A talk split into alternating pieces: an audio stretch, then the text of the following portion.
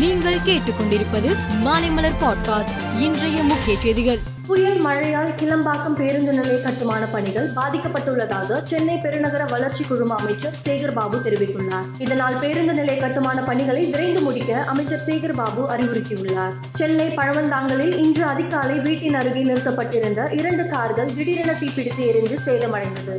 இந்நிலையில் வீட்டின் முன்பு நிறுத்தப்பட்டிருந்த கார்கள் எப்படி தீப்பிடித்தது என்பது குறித்து பழவந்தாங்கல் போலீசார் விசாரணை நடத்தி வருகின்றனர். கருப்பை வாய் புற்றுநோயை தடுக்க உள்நாட்டிலேயே செர்வாவேட் என்ற தடுப்பூசி தயாரிக்கப்பட்டுள்ளது.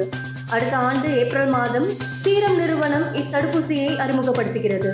ஒன்பது வயது முதல் பதினான்கு வயது வரையிலான சிறுமிகளுக்கு இந்த தடுப்பூசி தேசிய தடுப்பூசி திட்டத்தின் கீழ் போடப்படும் என்று தடுப்பூசிக்கான தேசிய தொழில்நுட்ப ஆலோசனை குழு தலைவர் அரோரா அறிவித்தார். பாத யாத்திரையில் இருக்கும் காங்கிரஸ் முன்னாள் தலைவர் ராகுல் காந்தி ராஜஸ்தான் மாநிலம் தௌசா மாவட்டத்தில் உள்ள பாக்டி கிராமத்தில் நடைபெற்ற கூட்டத்தில் கலந்து கொண்டு பேசினார். அப்போது அவர் ஆர்எஸ்எஸ் அமைப்பில் ஒரு பெண்ணை கூட பார்க்க மாட்டீர்கள். ஆர்எஸ்எஸ் பெண்களை அடக்குகிறார்கள். இதனால் பெண்களை தங்கள் அமைப்பிற்குள் நுழைய அவர்கள் அனுமதிப்பதில்லை. ஸ்ரீராமர் மற்றும் சீதா தேவி இருவரையும் ஏற்றுக்கொள்ளும் ஜெய் சீதாராம் என்று சொல்வதற்கு பதிலாக ஜெய் ஸ்ரீராம் என்று அவர்கள் அழைக்கிறார்கள் என்றார். பாராளுமன்ற மக்களவையில் உறுப்பினர்களின் கேள்விகளுக்கு மத்திய நுகர்வோர் விவகாரம் உணவு மற்றும் பொது விநியோகத்துறை இணை மந்திரி சாத்வி நிரஞ்சன் ஜோதி எழுத்துப்பூர்வமாக பதிலளித்தார். அப்போது அவர் நாட்டில் உள்ள எந்த நியாய விலை கடைகளிலும் ரேஷன் அட்டையை பயன்படுத்தி வாங்க முடியும். மேலும் பயோமெட்ரிக் அங்கீகாரத்துடனான ஆதார் எண்ணை பயன்படுத்தியும் உணவு தானியங்களை பெற முடியும் என்றார். ஹிஜாப் எதிர்ப்பு போராட்டத்தில் ஈடுபட்டதாக கைது செய்யப்பட்ட இருபத்தி மூன்று வயதான மொஹசன் செஹாரி மற்றும் மஜித் ரேசா ரஹனாவாட் ஆகியோருக்கு கடந்த வாரம் மரண தண்டனை நிறைவேற்றப்பட்டது.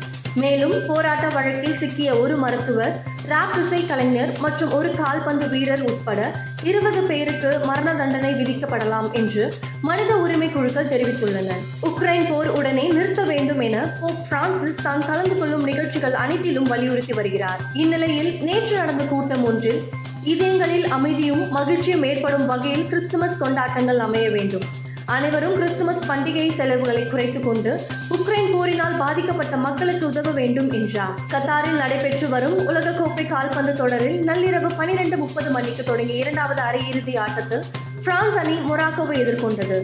முதல் பாதி ஆட்ட நிறைவில் பிரான்ஸ் அணி ஒன்றுக்கு பூஜ்ஜியம் என்ற கோல் கணக்கில் முன்னிலை பெற்றிருந்தது. இரண்டாவது பாதி ஆட்டத்தின் எழுபத்தி ஒன்பதாவது நிமிடத்தில் மற்றொரு பிரான்ஸ் வீரர் கோலோ முவானி தனது அணிக்கான இரண்டாவது கோலை அடித்தார். இதனால் பிரான்ஸ் வெற்றி உறுதியானது. இதையடுத்து இரண்டுக்கு பூஜ்ஜியம் என்ற கோல் கணக்கில் வெற்றி பெற்ற பிரான்ஸ் உலகக்கோப்பை தொடரில் நான்காவது முறையாக இறுதிப் போட்டிக்கு முன்னேறியது. மேலும் செய்திகளுக்கு மாலை மலர் பாட்காஸ்டை பாருங்கள்.